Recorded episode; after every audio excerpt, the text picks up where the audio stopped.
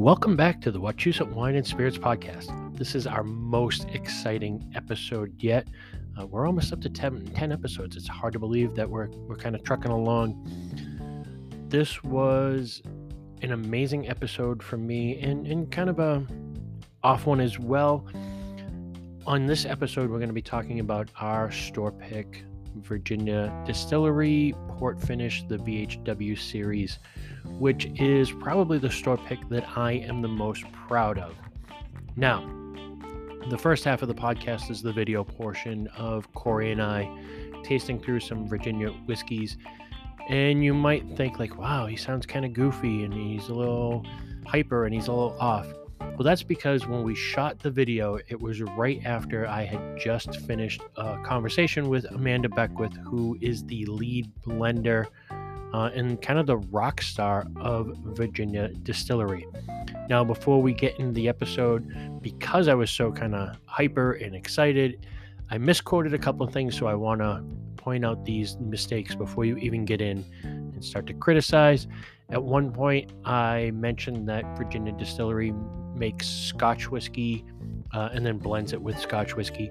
They make American single malt, and for the Virginia Highland series, they blend it with Scotch. So it's their American single malt blended with uh, Scottish single malt whiskey.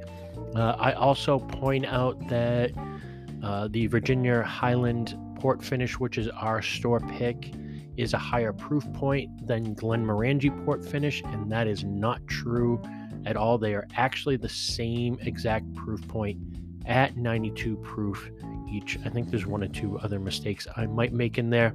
Uh, but if you tolerate that, you kind of get a sense of the passion uh, and the excitement that we have for this particular store pick.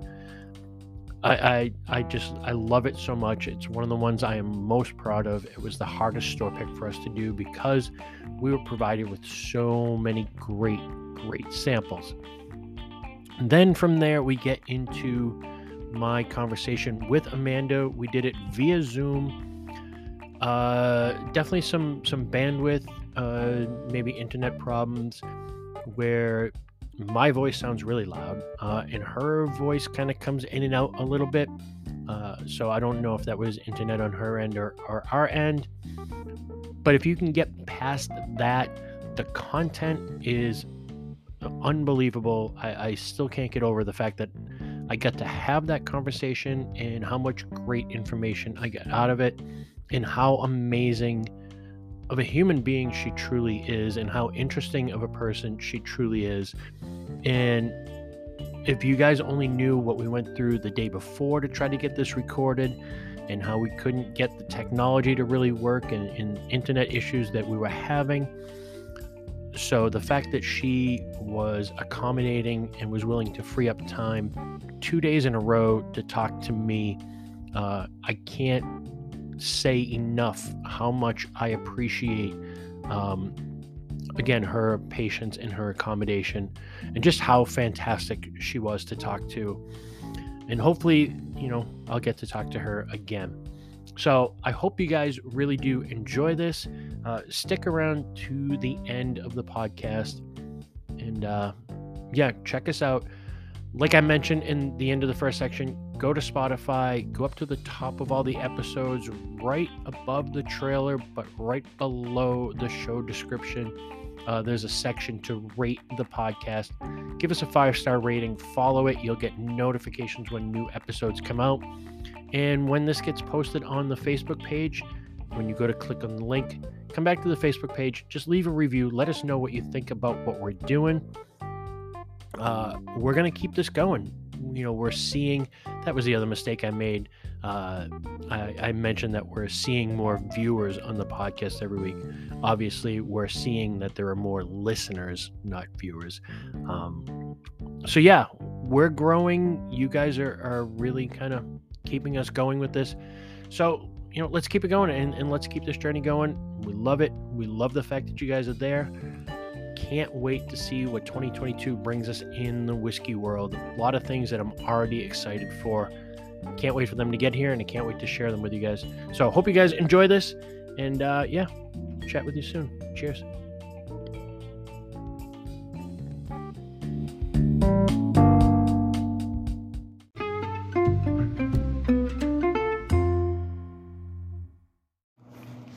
All right, here we go. Yeah, now we're good. Yeah, I'll just kind of record an intro after on. Uh, we good? Awesome. Uh, good afternoon, guys. Welcome. Spirits Guy coming to you guys live. Wachusett Wine and Spirits out in West Boylston. It's Whiskey Wednesday. Corey's back in the house. Hope everybody had a safe, happy, healthy holiday season. Uh, I know I say it all the time, but I am so excited about this. Yeah. It's always good to hang with you and, and drink some whiskey. Um, Always. But today was a, a monumental day for me um, and hopefully for us here at the store. I get to spend the afternoon chatting with amanda beckwith from virginia distilling. Such a great conversation and i'm going to share that with you guys when we kind of convert this into audio. So if you're tuning in and you're kind of interested in what we're talking about here but you realize we're just not fun to look at. Uh, wait, by the end of the night, this is all going to be up in podcast form. What we talk about here, and then my my conversation with Amanda, who was awesome, and maybe the sweetest thing she said, as or starting to say when before we went on. Um, I told her like, you know, I get to ask her a bunch of questions. You guys, are, I will apologize. The audio wasn't doing so great because uh, they got buried under a foot of snow in Virginia a couple Oh, days ago Heard about that. That's crazy. you know, which in Virginia, a foot of snow is the apocalypse. Uh, so her uh, internet bandwidth not the greatest, um, but all the content is there. The voice kind of goes in and out. Uh, but I, you know, I get to ask her a lot of great questions. She gave a lot of great answers. And one of the things I asked her was like, "Is it weird that you're now becoming like a rock star? Like every time I, I go on Instagram, I feel like there's another new interview or you know virginia distillery is getting a 92 points from whiskey advocate they've had a whiskey actually make the top 20 for advocate so i just said like is it weird like coming from your background like you've ascended to this Yeah. god like status and she was like well i'm kind of nervous talking to you you're kind of my hero because you're out there pushing american single malts Yeah. and so it was kind of a, a mutual thing. It was it's a pretty sweet thing for her to say. It was a Yeah, that's awesome. great, great conversation. Hope you guys enjoy it. I'm still kind of shaken. I just two minutes ago finished listening to the playback and editing it, so we'll we'll have it up by the end of the night. Whew, heart is pounding. um, let's drink some whiskey and then we'll uh, yeah we'll we'll go from there. Pour some glasses up. There's a whole bunch of questions I meant to ask her too, and, and maybe we'll get her back and and ask some more. Virginia Distillery, we kind of talked about this before. Um, they're doing American single malt. They're in Virginia. They actually do two different styles. Um, one is 100% malted barley. That's all their whiskey, made in Virginia, um, aged in Virginia. And then they do the VHW series, uh, which is a blend of their single malt with Scottish single malt that they then marry together. And she talks about the process uh, in our conversation. And once they marry them together, they finish them in either cider casks, uh, used beer barrels, or in our case, port barrels. Yep. And for their regular port finish, which is this one right here, uh, it's a blend of port barrels from Portugal and from a winery in Virginia that makes a port style wine. For ours, which was one barrel, it's just the port style from Virginia. Uh, and she had some interesting thoughts on that. I asked her about our barrel specifically. But to just kind of get in the mood and maybe to stop my heart from pounding on my chest. Courage and conviction. I love this whiskey. It's, you know, we talked about it uh, when we chatted of, you know, people think that bourbon is America's native spirit. The reality of it is, is when the early settlers came here from England, from Scotland, this is the style of whiskey they knew how to make. Yeah. Um, there just wasn't any barley growing kind of on the East Coast. There was more rye growing, and so uh, she tells an interesting story of George Washington, who was one of the original distillers in this country, uh, who wanted to make single malt whiskey, but they couldn't grow barley where he was. So his original mash bill was about 96 rye Oh, wow. for barley, uh, because that's what grew. And I mean, I don't want to just talk about our pick. Like, I love the whole line, uh, huge fan of it. So, their whiskey is about 50% finished in bourbon barrels, about 25% finished in red wine barrels, and about 25% finished in sherry barrels. And then last year they launched the line extension uh, where they're actually putting out just a bourbon barrel finish, just a sherry finish, and just a, a red wine finish. We carry the sherry finish here, which is probably my favorite in that whole lineup.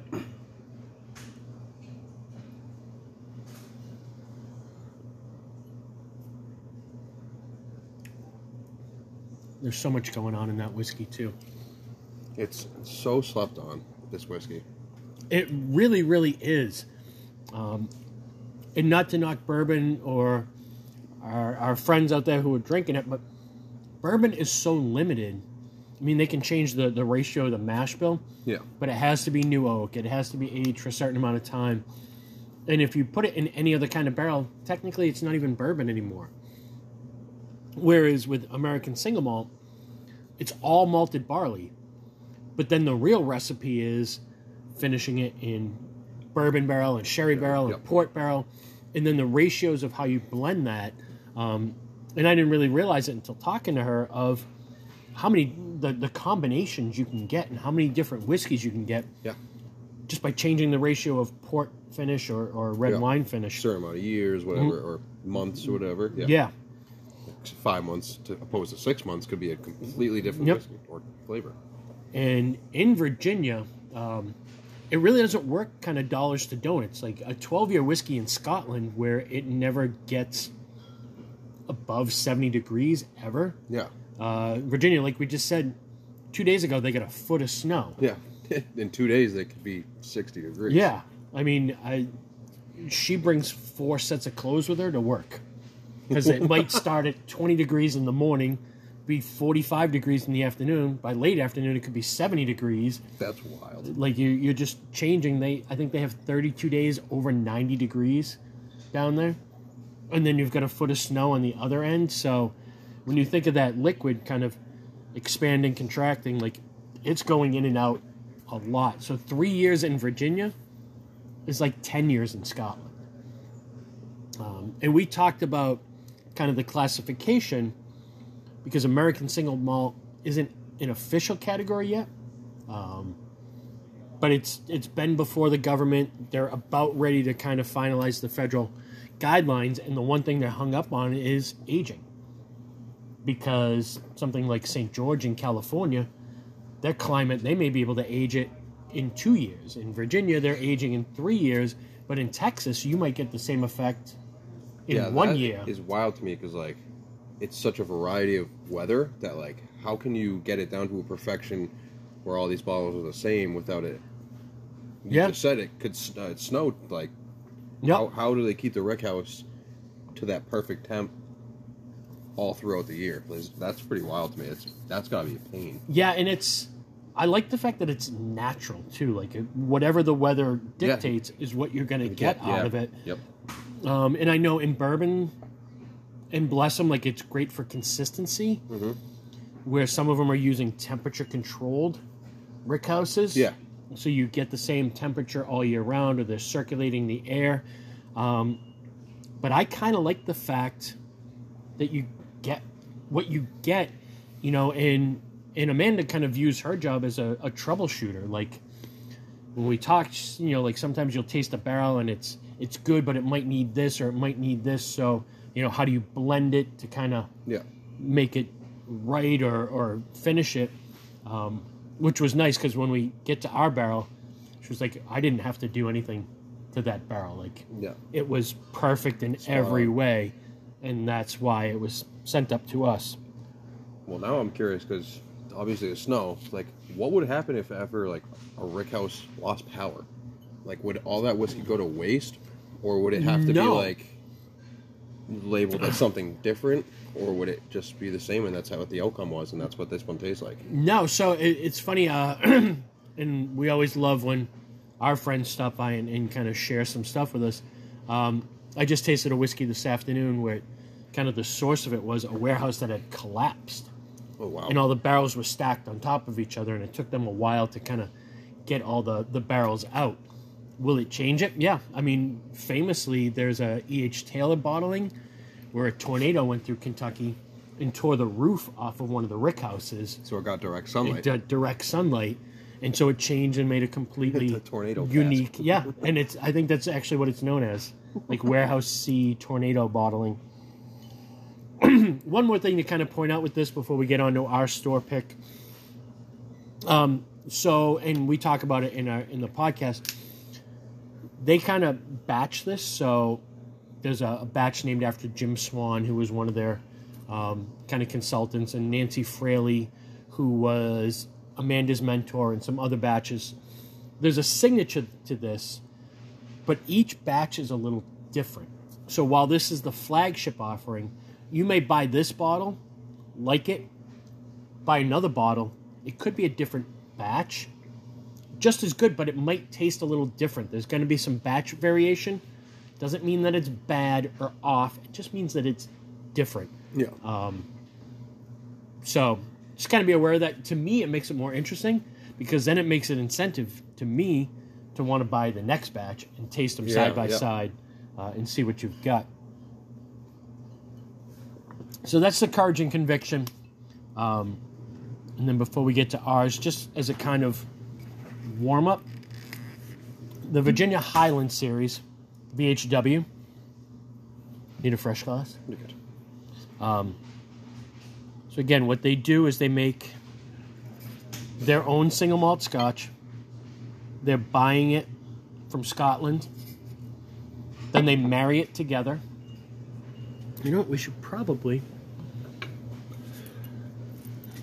just do them as comparison tastings. Yeah. Same whiskey. Um, just this is a single barrel. Kind of like you would with a bourbon. How that one barrel has a specific character. Yeah. So, you know, and I asked her what the ratio is, and they play with it depending on what they've got in the distillate. So sometimes it's a 50 50 of theirs and Scotch whiskey, um, sometimes it's 70 30. They're always playing with the ratios. But I, I remember trying this for the first time and just thinking how fantastic it was. I got to talk to you about that when we did the, the selection and how difficult it was and, Yeah. and tasting that we'll probably taste this as we go off the air that the one with all the orange notes in it Yep. Yep. um, which according to her is actually she finds that in the their distillate from the very beginning the orangeness. yeah. It's something about the barley they use and, and their climate where she gets that. And then it really comes out in the cuvee cask blend.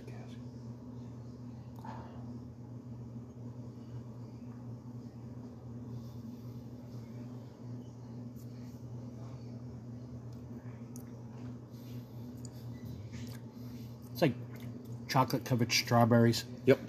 and raspberries. I always get big uh, chocolate notes from this. Yeah, I mean that port influence definitely comes through. And after drinking so much of this, not that I've been drinking a ton of it, but I might already have a backup bottle at home. I feel like this one's a little bit lighter than Yeah. how ours came out. And when I talked to her, you know, again, a lot of this info is in the podcast of like, you know, what do you remember about picking these barrels? And what's amazing is she remembered picking these barrels that were sent up to us six months ago or, or Yeah. whatever. That's crazy. Like the specific. I mean, how many barrels does she have? The ones that. And she knows. Yep. Like, that's crazy. Yeah, you know, I asked her like, "What do you remember?" And she's like, "Yeah, no, I remember this barrel and this barrel and this barrel, and you know why I sent this one up." And, so, yeah, if you've had this and you like it, this to me is just so much bigger, bolder. Um, and what she remembered why I brought that up is how robust this one was. Like it's just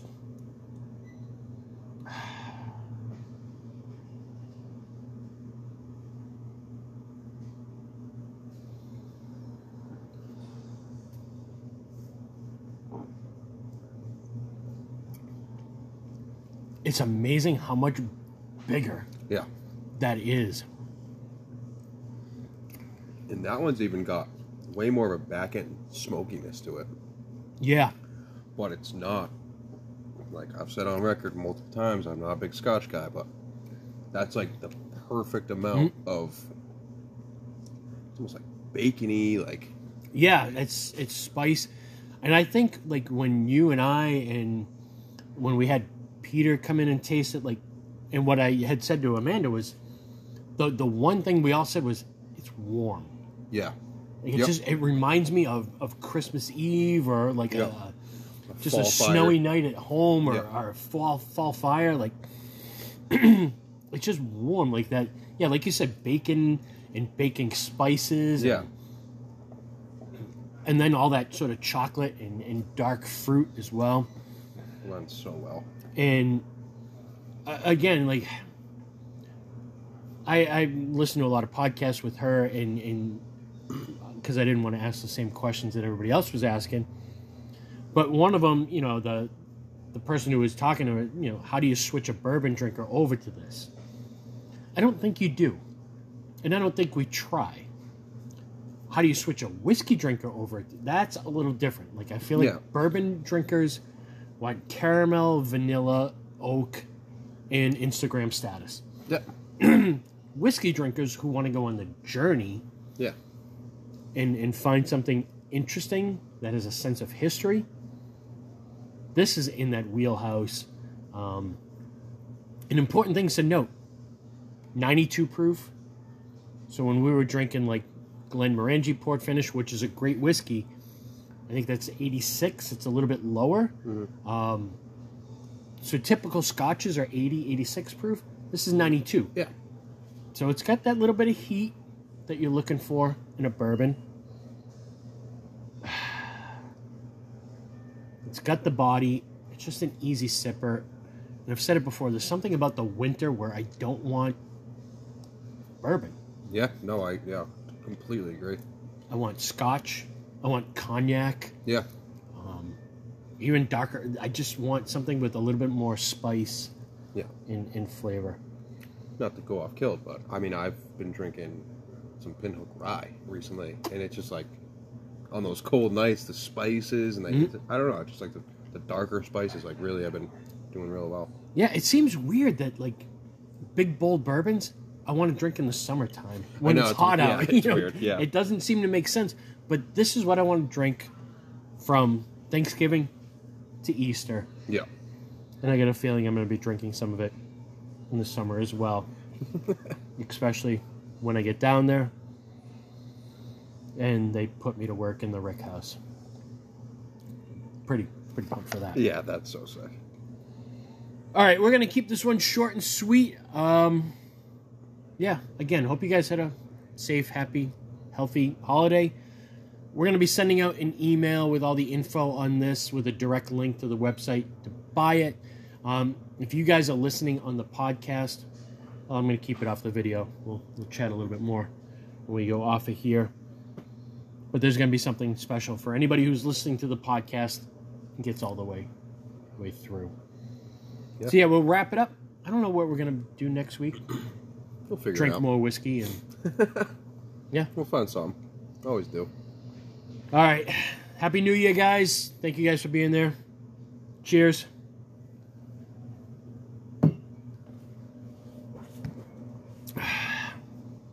So good. I want to have that with my, my eggs in the morning. Yeah, it's so, so, so good. Um, and a, a great kind of food thing too. Like I want to drink that with like, like chocolate nuts, dessert, Absolutely. pumpkin pie, Yep. like something like that. All right. Well, for you guys here in the podcast, before we get into the the chat with Amanda, Corey and I are going to finish up one of the samples that Amanda had given to us. This is the Cuvée Cask Cask Strength. Um, one of the more unique whiskey samples I've ever had. And as a way to kind of boost this podcast, and thank you guys so much because every week we're doing this, it's growing and growing and growing. We're, we're seeing more viewers. What I need you to do is kind of go back to the Spotify page, scroll up to the top of the episodes, right above the trailer, right below the episode, uh, the podcast description. There's a little thing for rating. Spotify does not make it easy. I understand, um, but it's there. Click on that. Give us a five star rating. And what this is going to do is it's going to help us to grow the podcast, get it out there, reach more people. Um, and then if you go to the episode description, there's a question there. I haven't figured out what the question is going to be yet. But if you guys answer the question, I'm going to give you for this episode only, and I can see who answers the question. Everybody who answers the question of this episode, I'm going to give you a free Wachusett Wine and Spirits Glencairn glass. Okay. So I'll see all the responses. Then you just come in, you find me, you find Corey. We're going to give you a free Glencairn glass Awesome. for listening to the podcast. And we're going to keep doing this. Yeah. I got lots of stuff to give you. So hopefully you guys enjoy. Hopefully you guys enjoy the next segment, uh, my chat with Amanda. It's good stuff. And uh, yeah, we'll talk to you guys next week. Cheers. Cheers.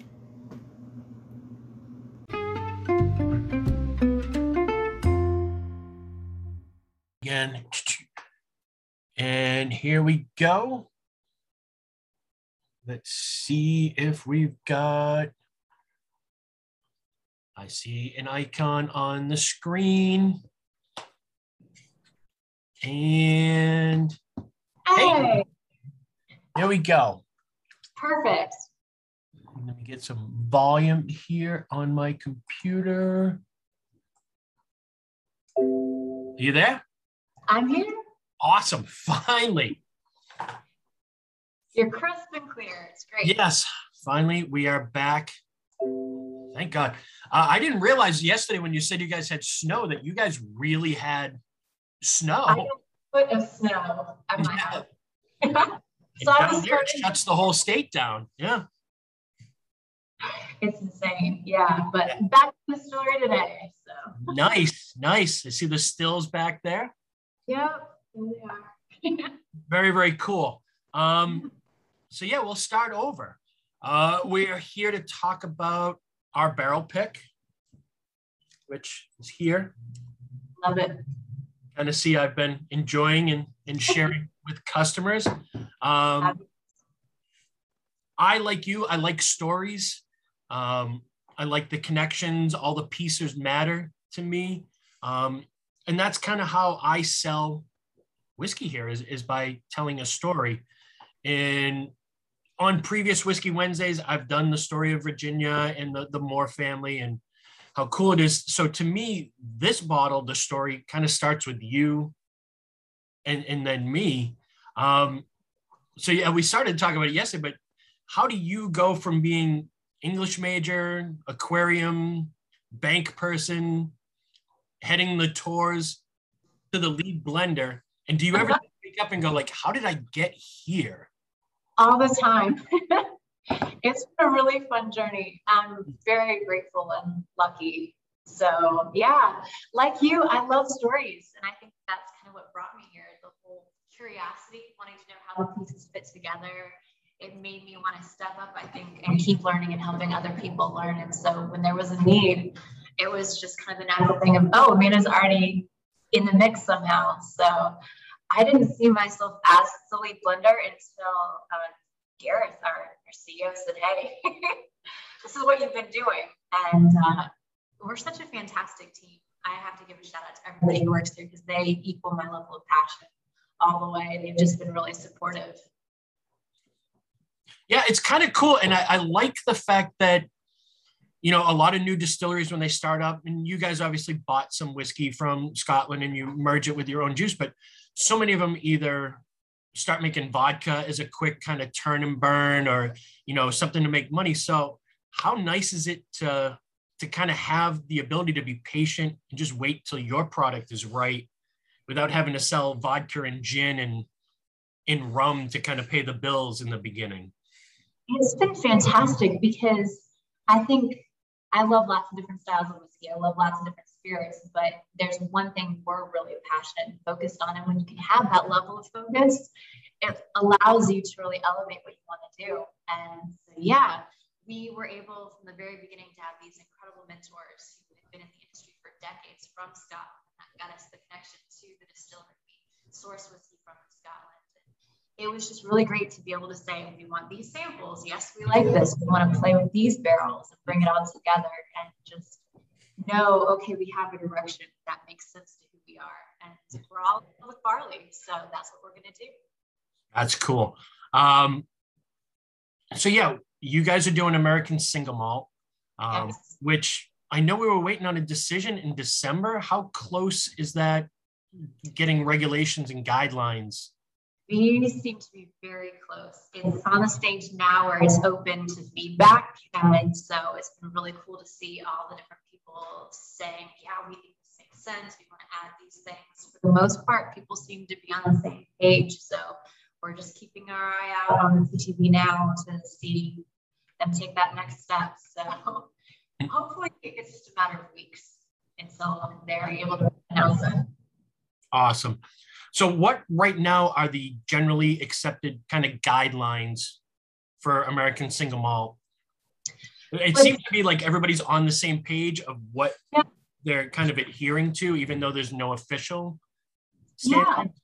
We formed the American Single Malt Commission. A handful of, of our distilleries just got together and did this then. So the consensus seems to be uh, distilled and aged at a single location. So you get that single sense of place. And of course, 100% malted barley. They've agreed on the cask size a maximum for aging. So I think it's 700 liters, nothing bigger than that. We don't go bigger than 500 liters right now. So we're in good shape there. Hmm. Um, the, the biggest question has been how long the whiskey needs to age because mm. Scotland three years in a day. Right. So for us, we we've now moved past three years for all the releases last year, or at least four. So we're already past that step. But for some of our fellow single malt distilleries, say in Texas, it's it's pretty intense for for their aging. So I think the, the argument is maybe one year minimum there. So we're we're waiting to see what comes out as far as the final decision there. But we're we're open to, to whatever aging minimum. We have our own standards. Mm-hmm. Very cool. Um, and I think it's kind of important to point out too. I had heard you on another podcast. Somebody brought up malt whiskey. Um, yes. And there's a difference between single malt and malt. Um, whereas malt yeah. is 51%, kind of like bourbon or, or rye. Majority grain, it can be there with a bunch of others. Yeah. So yeah, it's it's fascinating because when you only have one grain to work within your mash bill, mm. it really creates a very even platform for everything else to, to play with. So mm. like barrels, that's how we get really creative with flavors. Mm. In addition to our fermentation time and, and lots of other things too. Yeah. And I, I like that. You know, I've talked about how bourbon, and we talked about it here, of like bourbon is almost limited because it has to be a certain barrel. Uh, it has to be certain grains, and and there's not much. And once it gets finished, it's not even bourbon anymore. It's it's technically it's something else. So you guys have a lot more freedom to create flavor profiles. It's true our recipes with just the barrels alone, it's it's crazy. Yeah. Yeah.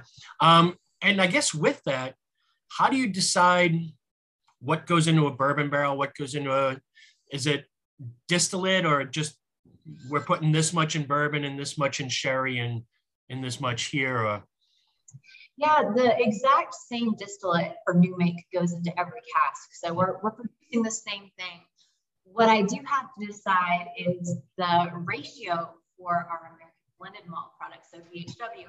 You we started out, of course, our whiskey was so young. We had a lot more of the distillate coming from Scotland that had already been aging six plus years there. today, what I'm doing tomorrow is I'm actually selecting some of our whiskey that's already aged three or four years. That's the youngest that I'll touch. And I'll move that into the next uh, finishing casks, the port casks or the cider casks. And so for, for us, we just know it's really finishing, but it's become a second maturation because we spend a minimum now of a year in the second casks, really bringing those two whiskeys together. And last year it was roughly 50 50 for almost every batch that we did our whiskey distilled and aged and whiskey distilled blend. But I've played with up to 70% ours, 30% theirs, and it's, it's really fun. That is cool. Um, and yeah, so when you're blending the Scotch whiskey, kind of moving on to the VHW, um, are you blending it right in? Are you taking it aged and waiting for yours to age and then going together, or yeah, blending process kind of work? It's two already aged single malts coming together, so it's it's really fun to be able to do sensory analysis one time and then move it into the second cask and just say, hey, we'll see how it goes. And usually I pick, you know, 15, 20 more uh, barrels that have had those two whiskeys coming together and blend them. Um, I wouldn't have to do that. I could do whiskey that's just, you know, aged in our barrels and whiskey that's just aged in mm-hmm. Scotland very directly. But having that finishing time really integrates those two whiskeys in this way that I just don't think we can achieve as well otherwise. And it's just a really unique extra step. So that's that's been a really fun thing to play around with. And and yeah, so we, we have already aged whiskey going into the finishing every time. So when you taste, do you think like this one would be better in a port finish or like do you pick the, the barrels based on the, the quality control of the distillate when they're they're blended? what we do with what comes over from the distillery in Scotland is we get little samples, and so we can nose and taste and say, all right, I'm seeing this profile here. And it's usually that's the biggest variance because our whiskey is very, very consistent.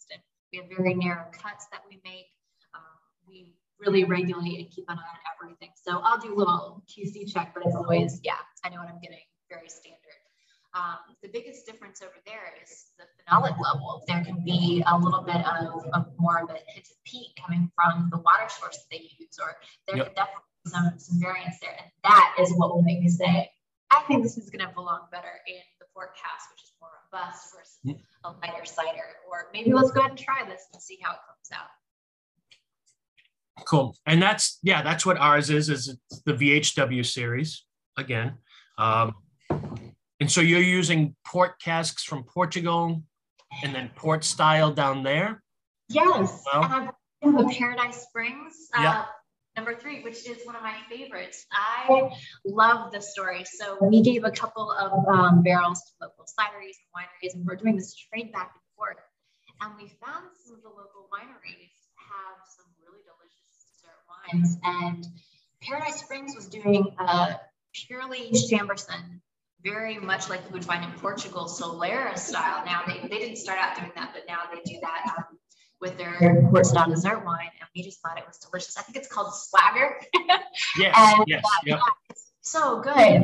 And we just thought, well, this, this flavor profile is phenomenal. How will it with our distillate and the distillate from Scotland? So this was pretty early on. We we moved in um, the two whiskeys together, and I got this gorgeous sun ripened strawberry note coming out the. Hint of peat smoke was just, it was like a whiff of smoke that was just right and very mm-hmm. balanced. I was ecstatic with the different complexity levels. So sometimes there's a barrel that's just so good, I just don't want to blend it all out. And so, yeah, yeah, I was talking to Ken. He was like, hey, yeah, I, I, I, when everybody tasted this one, the, the one word that came up was warm. Yeah. It just tasted warm like like Christmas Eve or yeah. Easter dinner. Like it just the right amount of spice. It just kind of warmed you up. Um, yeah, I mean the response to this has been uh, fantastic. Uh, quickly, Virginia. Why Virginia? What's so cool about it?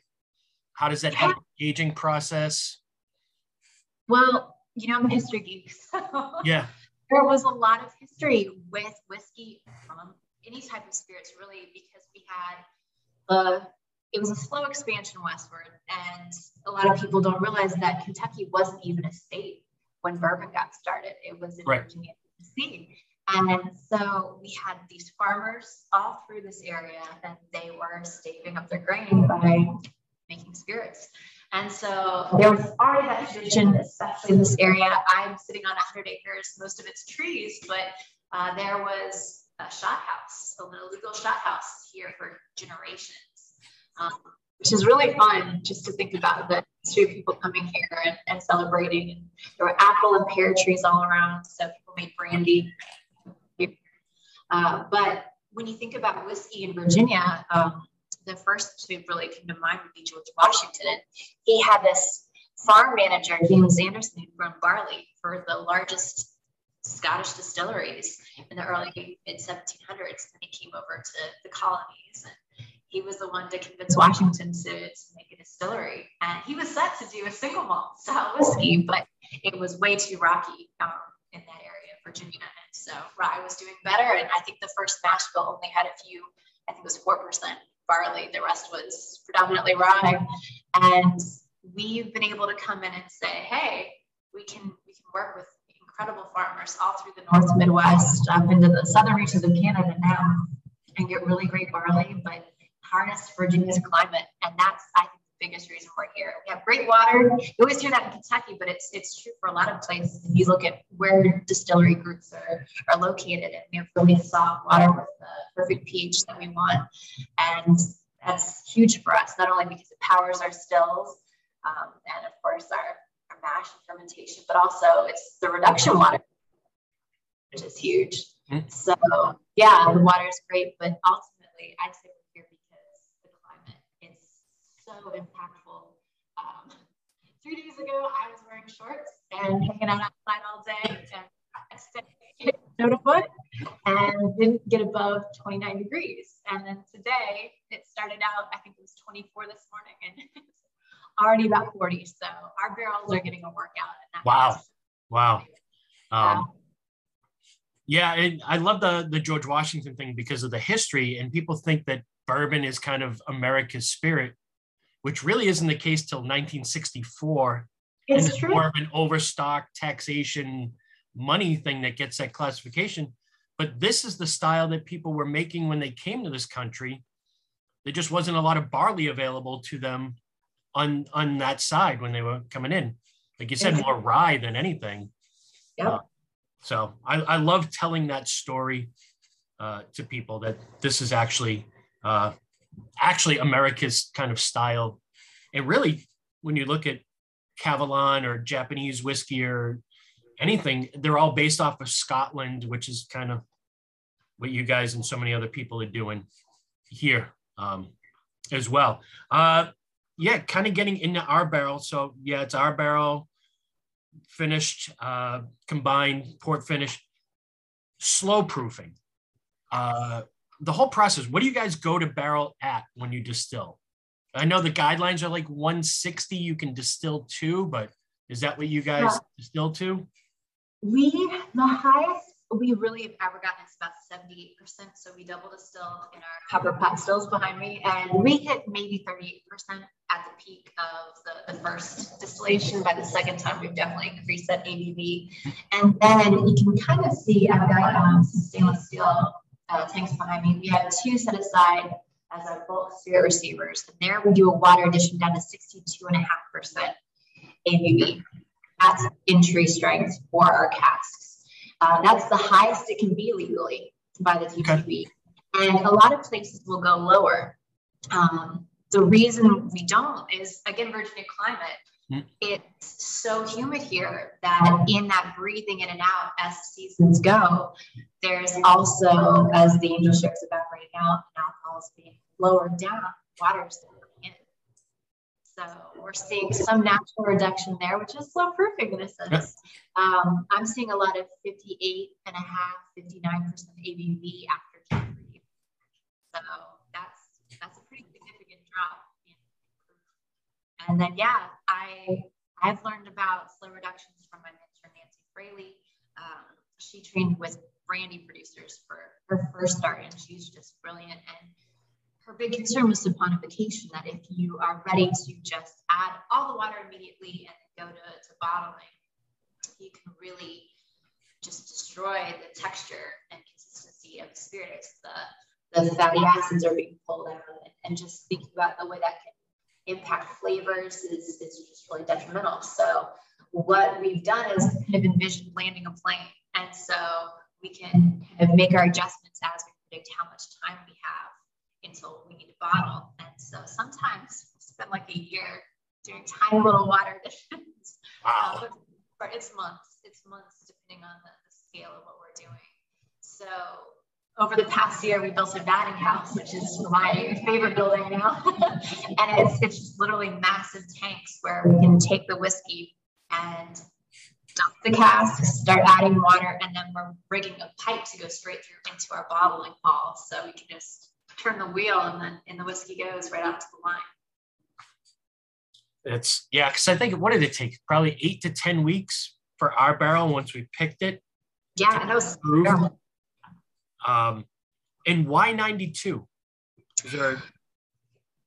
Yeah, we we don't want a chill filter. That's one of the things that we found. If you go to, um, you can definitely have some changes in character. I also feel like that's a nice happy medium where you still are getting all the full character of the cask, that it's not taking away flavors or masking things.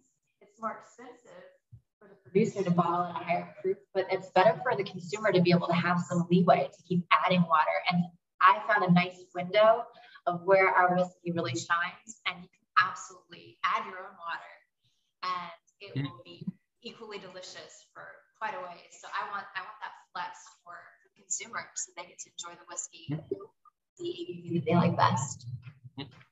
Yeah, I think that was a big thing when it came in, and you met Peter when you were up here, uh, and he was one of the first people I had taste it when it came in. And one of the first things we noticed is it still had the body and the viscosity from when we first tasted it, so you didn't lose that by proofing it down.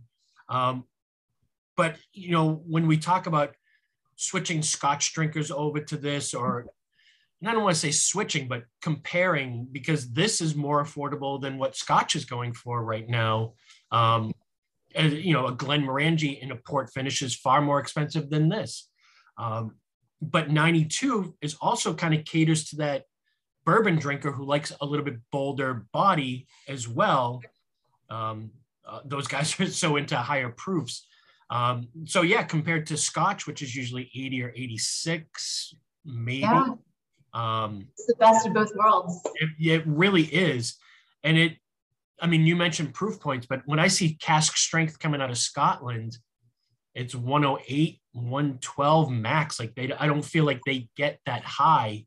No. Of ABV over there, probably because of the climate and, and you know, that whatever they don't lose to angel share because it doesn't get hot enough. It's true. Yeah. It's yeah, my uh, one of my mentors, Harry, was an engineer at Bowmore, and he told me about the location, especially on the for a lot of the cask houses, that when there was enough flooding after all that rain, you would often find the barrels just floating in water. So all that humidity can definitely keep that proof low. yeah. Um, so can you tell me anything about our or anything else about our barrel? Um because you picked all the samples and it was of all the store picks i've done it's probably the hardest process i went through. Um because not only did i have these three great samples but then i had you know the cuvee single cask to play with and some other stuff. Yeah. and everything was just better than the next sample. Uh do you remember anything about these barrels what went through when you were picking them to send them up? Yeah so we work with several different wineries in Virginia, and they it's fascinating because the distillate that goes in is pretty similar. It depends, you know, on the age duration more than anything else. I think. Um, I think I sent you three different producers barrels too, because I was struck by how different they were. Mm-hmm. And so when I got to the Paradise Springs, I think it was the robustness that really spoke to me. And it was barrel number three, if I'm remembering correctly. Only have six of theirs. Um, and there were just two that I thought were standout above and beyond, and three was one of them. I just thought, yeah, I can't bear to blend this all out because what I'm always looking for is complexity. I think that that's what quality is. You don't want something that's one note or boring. You want it to have that structure. And Paradise Springs number three really brought that to the table because you had the bright, fruity high notes. And then you did have, you talked about the warm spice. This is, yep. And it was that balance between the smoke and the sweet. It just hit and checked every box that I had. And that's when I knew, okay, yeah. it's rare that you find one single barrel that's like, yes, yes, all the way through. Usually I'm going, it's good, but it needs a little bit of this. And that's when my role really comes into play. Um, I have to fix things or bring the best out. And when you find a barrel, it's like, no, good job. I'm just gonna give you a gold star let me shine. So that being said, do you ever do one of these and taste it and go like, I've got to keep a bottle of that for myself? so, one of the things we all wear a lot of hats here, and when I was getting started, I I guess I was all about hospitality and we're going to throw Christmas parties for everybody and, and do all these things. Now it's down to I'll do the gift for everybody every year. And so it's come to me picking barrels for the team or holding back. So we'll, we'll have a barrel and it's like, all right, so if I've got nine cases allocated to this account, what will I do with these? So I will tell you, it's been so much fun to find barrels that I just maybe on a, a, day that's really hard, there's a lot of work happening. I'll just go and hang out with that barrel. And I'll often radio somebody else down from production, like, hey, you want to come up here for a minute? and it's educational. We'll talk about it, we'll get geeky, um, but we'll just celebrate the whiskey because when you find a barrel that good, it deserves to be celebrated and yeah. shared. Do you track where all the store picks go too? Yes, I have an incredible colleague, Brad. And so he, the first time we really started um, playing with his role, he created this PowerPoint for me where it's just little icons of the barrels that I love and have my numbers on. And he would just put the, the stores and attach. Um, so it, it makes me really happy because I do, they're like children to me sometimes. And I'll think yeah. about, oh, you know, I hope it's doing well. yeah. I switch with them. I mean, it's sometimes it's six, seven years now that I'm getting into um, with the oldest whiskey. So mm. it's, it's yeah.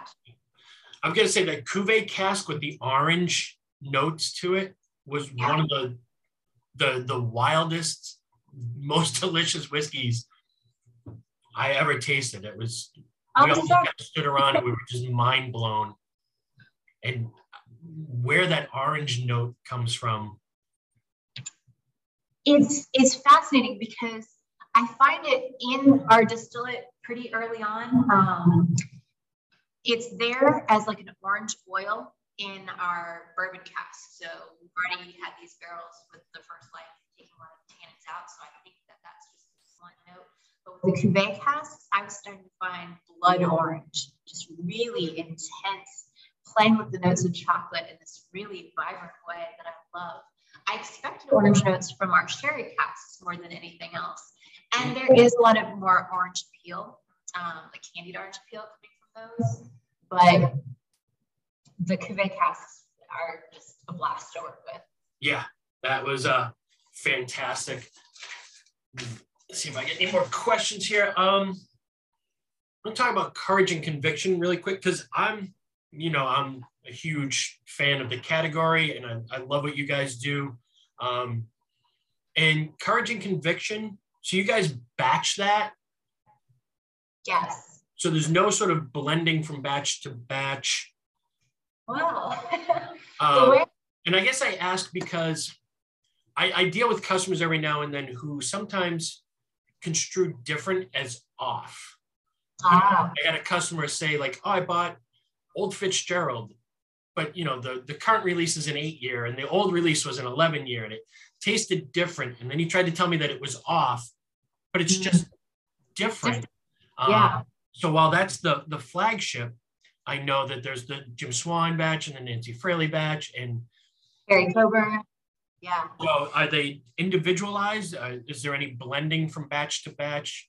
Absolutely. There's a lot of blending. So what I do is throughout the year, I'm grading barrels saying, all right, this cask I think is going to belong in the flagship. I think this would be better in the line extension. So we have a vatting system where I'll go ahead and dump the casks into a vat, begin reduction because as you talked about, it takes a long time. And then when I'm ready to start with the next batch, I'll pull from that vat and make my tweaks in a smaller container. So we're still talking pretty big. We've often used those 10,000 liter stainless steel uh, tanks behind me for this, so need a lot of space. Um, but I'll start small, prototyping, and we'll find honey barrels to add into each batch to kind of elevate them, and stand out with what they need. And so that process takes weeks to months sometimes, just getting it exactly right for the level of what I'm going for. And there is definitely discrepancy from batch to batch. My goal is for every batch to be better than the one before. There's also seasonality factors. Um, and, and what I'm really excited about now, I've never told anybody this outside of the company, but um, when we started with our sherry cask, we had Fino, Oloroso, and Pedro Jimenez to work with. I had other types of sherry casks that I've been sitting on, thinking maybe other projects. And for the batch that I'm working on this week, I am starting with a little bit of Spanish oak to introduce that sherry cask to the mix. So it'll be hopefully better than the batches before, um, but the DNA is the same. So if you try it and you recognize the core, you're spot on. I think I'm always going for flavors that complement each other, but have flavors that make you think. And I think that sherry is the one where I have the most room to grow and, and we can really improve things because there are so many different factors with the casks we have.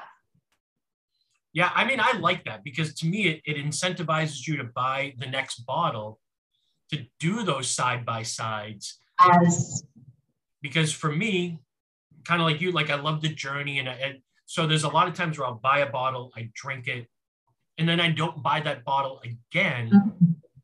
because I'm moving on to the next taste. But with you know single barrel offerings uh, you you always buy those because to me it's fun to compare and contrast. Um, but i also kind of wonder the thoughts on like the customer base of like this tastes different than the last time you know? Yeah how do you kind of translate that to a customer that it's going to be a little bit different but it's always going to be good like yeah yeah i created a flavor wheel um, gosh, was it 2017, where I predicted the key flavors that you would find from each product. Um, just going forward, this will be what it's like. And I thought this is going to be a really good exercise to see are we spot on? Because at that point, we were really young and we still are. I'm still learning and, and figuring out how things are growing and maturing and predicting better, hopefully, every year what the whiskey is going to showcase. And so, as an exercise this year, I get to make a new flavor wheel and I started it maybe uh, three days ago, and I was struck by the flavors are very close. Like some of the very key things, they make sense. And so I called it the DNA before. I think that's still the most apt way to say what's there. You'll recognize it, especially if you have um, more than one sip of it. You're going to really get to know this whiskey because for all of our whiskeys, I think it's something that's meant to be really enjoyed that you can take a germ and that you can nose it for a long time. You can taste it, you can pair with food. It's gonna have enough going on to really make its presence felt for a while. And so I think that the core things, the core flavors, the impressions are all there. What I can do better on is hopefully tweaking the finish or bringing out more aromas, more complexity, um, or finding a few key things that I really want to bring to the forefront from batch to batch. But if we're talking Cuvée, I think those blood orange notes, along with raspberry, chocolate, that ginger spice, those are key things that I'm always going to have. I don't see those changing at all. So if you like the, the level of deadness from those, that's, that's standard. If you want something more bright and citrus and kind of um, spice meets this straightforward, clean. Um, that's the, the bourbon cask for you. I think that there's going to be that format to stick with. Cool. Um, so the plan is courage and conviction always going to be batch, or are you working towards getting a like a consistent everyday product, or is it always going to be batch? So I will always retain some of the batch that was last done to kickstart or build off the next one, which again brings out that consistency. I imagine we will scale up our batches. Um, we've been at, hovering at that 10,000 liter or 2,600 gallons uh, for a while for, for our newest batches. I imagine we'll, we'll scale up, like I said, but I, I don't know what the overall plan is if we'll ever get rid of batches. Not to my knowledge. If, if it is something that the whole team wants to do and say, let's make it easier, um, I will be game. I can make that work, but it would be retweaking some things. Yeah, I, I think it's fun. I really do. I think it, it keeps you invested and interested, you know. Absolutely. Constantly. Um, yeah. A couple other questions.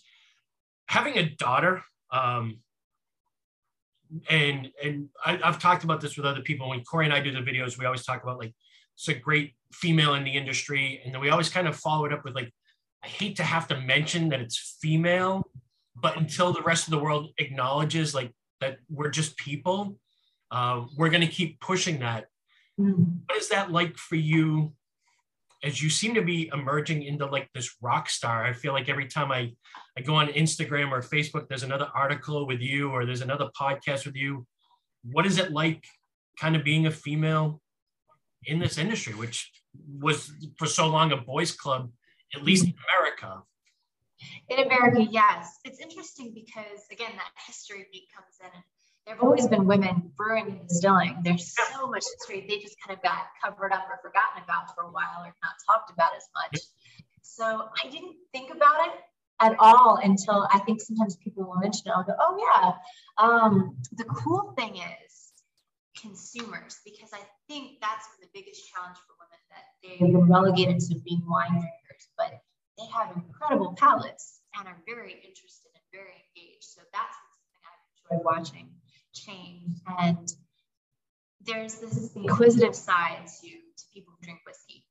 Male, female, it doesn't seem to matter. They're just really into the story and the the conversations that can drive makes me so happy. So for me, I think I'm really lucky and, and grateful. Again, Nancy Fraley was such a cool mentor to have from the very beginning. We had a, a female brand director, Marlene Steiner, who she moved to Connecticut and she's in the chocolate world now, but she's still a dear friend. And just having people like that who are so professional and passionate at the same time is a really great example. And I think that I've always been able to say, I want to learn, I want to grow, and look for my own window and thing that's really helped me is that people have been open to, oh, you do have something to bring to the table.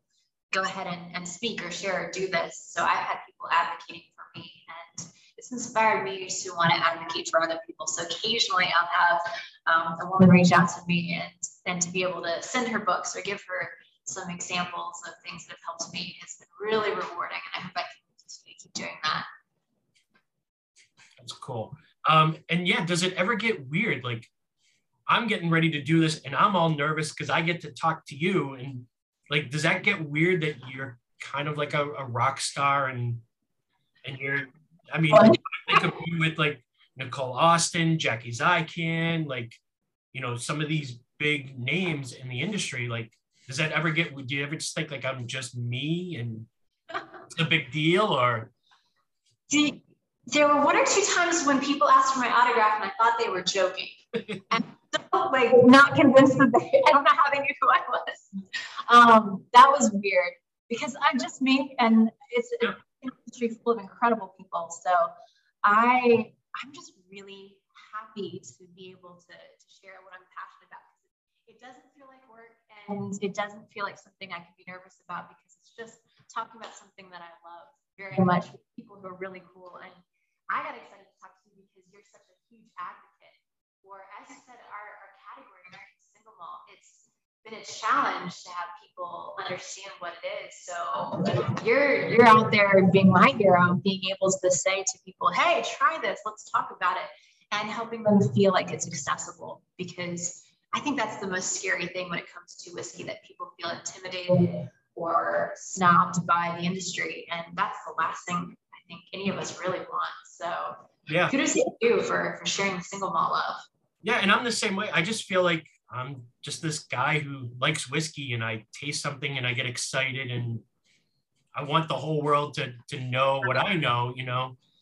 kind of the same way we do with with books or with music or and you know you you discover something and then you want to share it with everybody uh, so that's kind of i yeah i don't think that i'm anything any more than that either you know it's just what we do and it's what we love so um, yeah I, I think i'll let you get back to your day i'm i'm looking on planning a trip down there i'm probably going to email you and uh, ask for some advice, best airports to fly into and, and places to stay.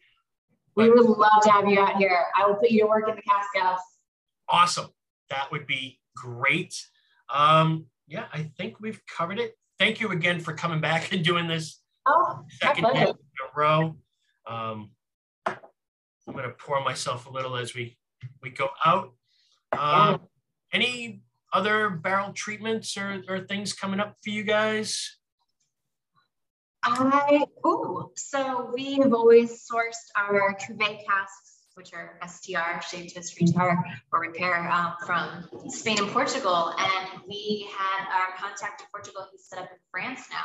So I'm about to get some beautiful casks, all sorts that I'm very, very excited about in uh, a month or two from France. So it'll take a while because I'll need to, to get those filled and aging, but I might do some fun finishing projects with some of those casks too. So yeah. Nice. More more tasks on the way. And is it always going to be single malt for you or any aspirations to do anything else on the side or I get asked that. Single malt is my first love. I really am enamored with how it shows the place and gives you such a beautiful uh, starting point, a foundation. So I, it's hard because it feels like it's the pinnacle, getting to do single malt and to scale and be creative so much. Um, I wouldn't mind my toes in a couple other things but I keep learning and growing. So I'm hoping to, to zip over to France later on this year and around with some Armagnacs and cognacs. So just, just little side adventures, but single malt is where my heart is. Nice. And when you're not drinking whiskey, what do you drink?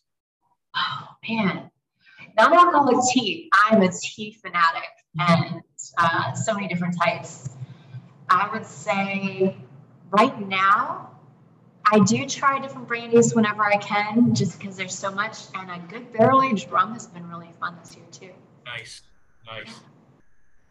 All right, I will let you get back to work. Um, thank you again so much. I'll email you and we'll start to set up my travel itinerary and my my work schedule when I get there. Sounds great. Can't wait to see you. Take care, Rich, and thank you. Thank you so much. Yay! Hey, you still there? Do you remember to follow the podcast? Did you remember to give us a rating? Also, don't forget to check out the episode description on Spotify. See what the question of the week is. Give us an answer. And remember, there's going to be a special gift for you at the store if you answer the question. So remember, rate, follow, gift. Talk to you next week. Cheers.